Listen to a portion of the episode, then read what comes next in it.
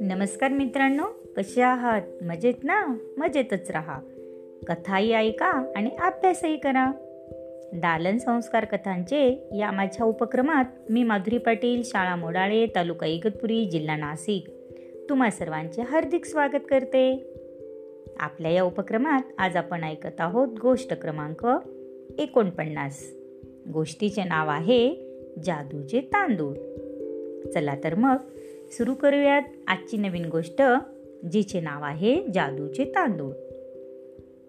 एकदा पारस देशाच्या राजाकडे फार मोठी चोरी झाली. अधिकाऱ्यांनी खूप तपास देखील केला पण चोरीचा शोध मात्र लागलाच नाही. त्या राजाने मुद्दाम बिरबलाला बोलावून घेतले. बघा मुलांना कोणाला बोलवले राजाने? बिरबलला. त्याचा खूप आदर सत्कार केला.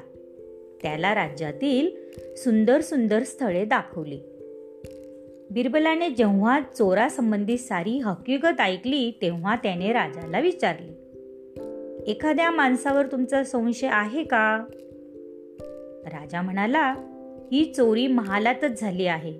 म्हणून महालात काम करणाऱ्या नोकरांशिवाय हे कृत्य कोणी केले नाही. पण नेमकी कुणी चोरी केली हे तर शोधायलाच हवं. बाहेरचा कोणी येऊन ही चोरी करील हे शक्यच नाही. असं कोण म्हणाला? राजा म्हणाला. बिरबलाने राजाला धीर दिला व तो म्हणाला काय म्हणाला बिरबल? महाराज आपण बिलकुल काळजी करू नका. ही समस्या मी नक्कीच सोडवतो. तुमच्या राज्यात कुणी जादूगार आहे का? बघा काय म्हणाला तो? की तुमच्या राज्यात कुणी जादूगार आहे का? तेव्हा राजा म्हणाला नाही.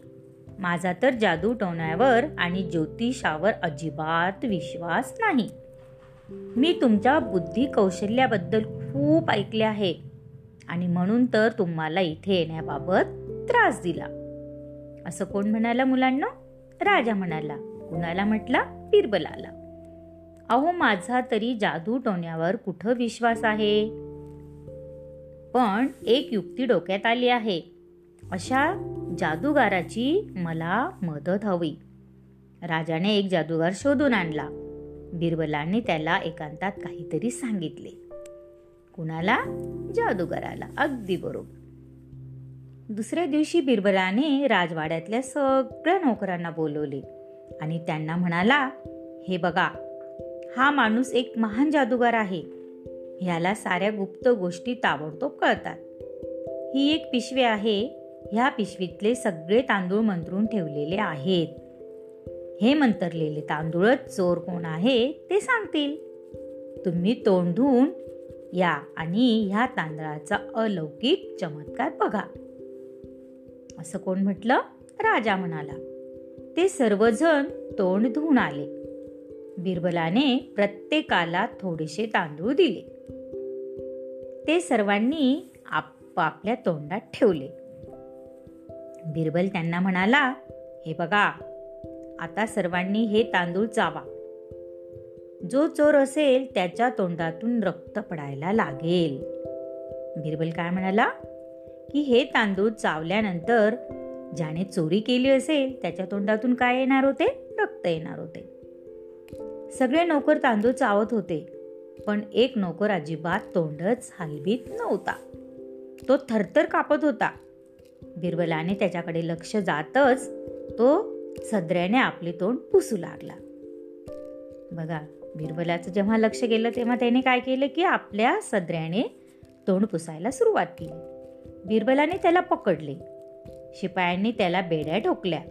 अन्य सर्व नोकर चकितच झाले. बघा अन्य सर्व नोकर काय झाले? चकित झाले आणि त्या नजरेने त्याच्याकडे बघत राहिले. कारण तो राजाचा अगदी विश्वासातला नोकर होता. राजाला त्याच्याविषयी संशय येणे शक्यच नव्हते. राजाच्या डोळ्यात हा प्रकार घडला. त्या नोकराने आपला गुन्हा कबूल केला. राजाने त्याला शिक्षा केली. आणि बिरबलाला त्या बदलात खूप मोठी देणगी देऊन त्याचा काय केला? सन्मान केला आणि त्याला दिल्लीला पोहोचवून दिले. बघा मुलांनो त्या राजाच्या अगदी विश्वासातला जो नोकर होता त्यानेच त्या राजाचा काय केला? विश्वासघात केला.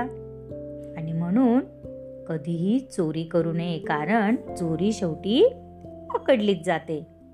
आवडली ना मुलांना आजची गोष्ट? वाव! चला तर मग पुन्हा भेटूया अशाच एका नवीन गोष्टीसोबत ज्याचे नाव आहे दालन संस्कार कथांचे. तोपर्यंत धन्यवाद!